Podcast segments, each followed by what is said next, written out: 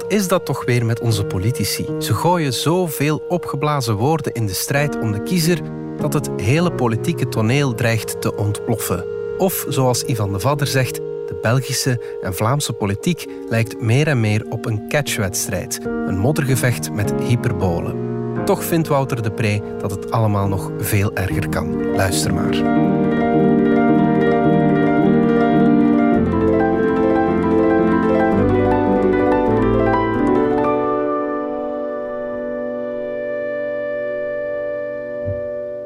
Overdrijvingen.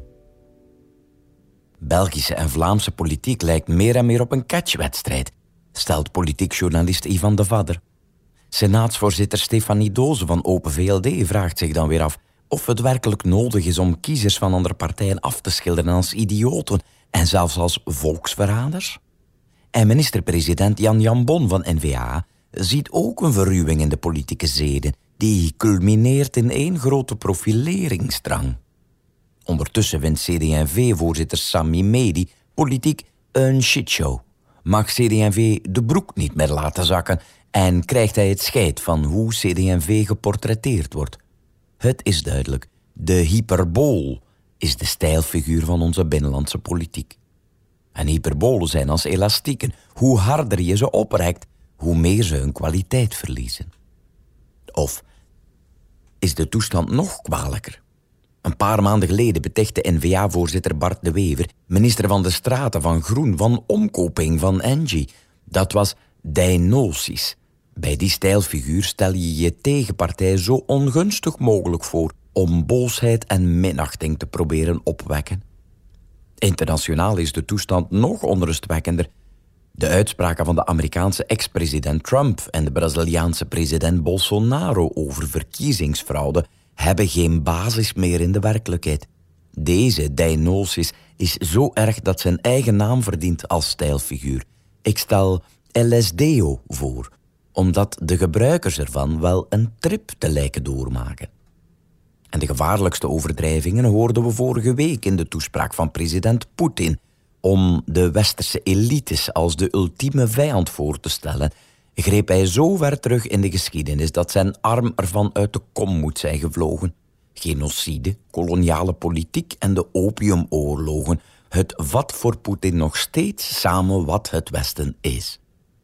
Terzelfde tijd worden kleine hedendaagse discussies in de culture wars opgepompt tot de volledige marsrichting van het Westen en de volledige ontmanteling van traditionele geslachten en het ouderschap. Voor die stijlfiguur dacht ik aan de nieuwe naam homeopathos. Je zorgt ervoor dat de werkelijkheid maar heel verdund aanwezig is in je bewering.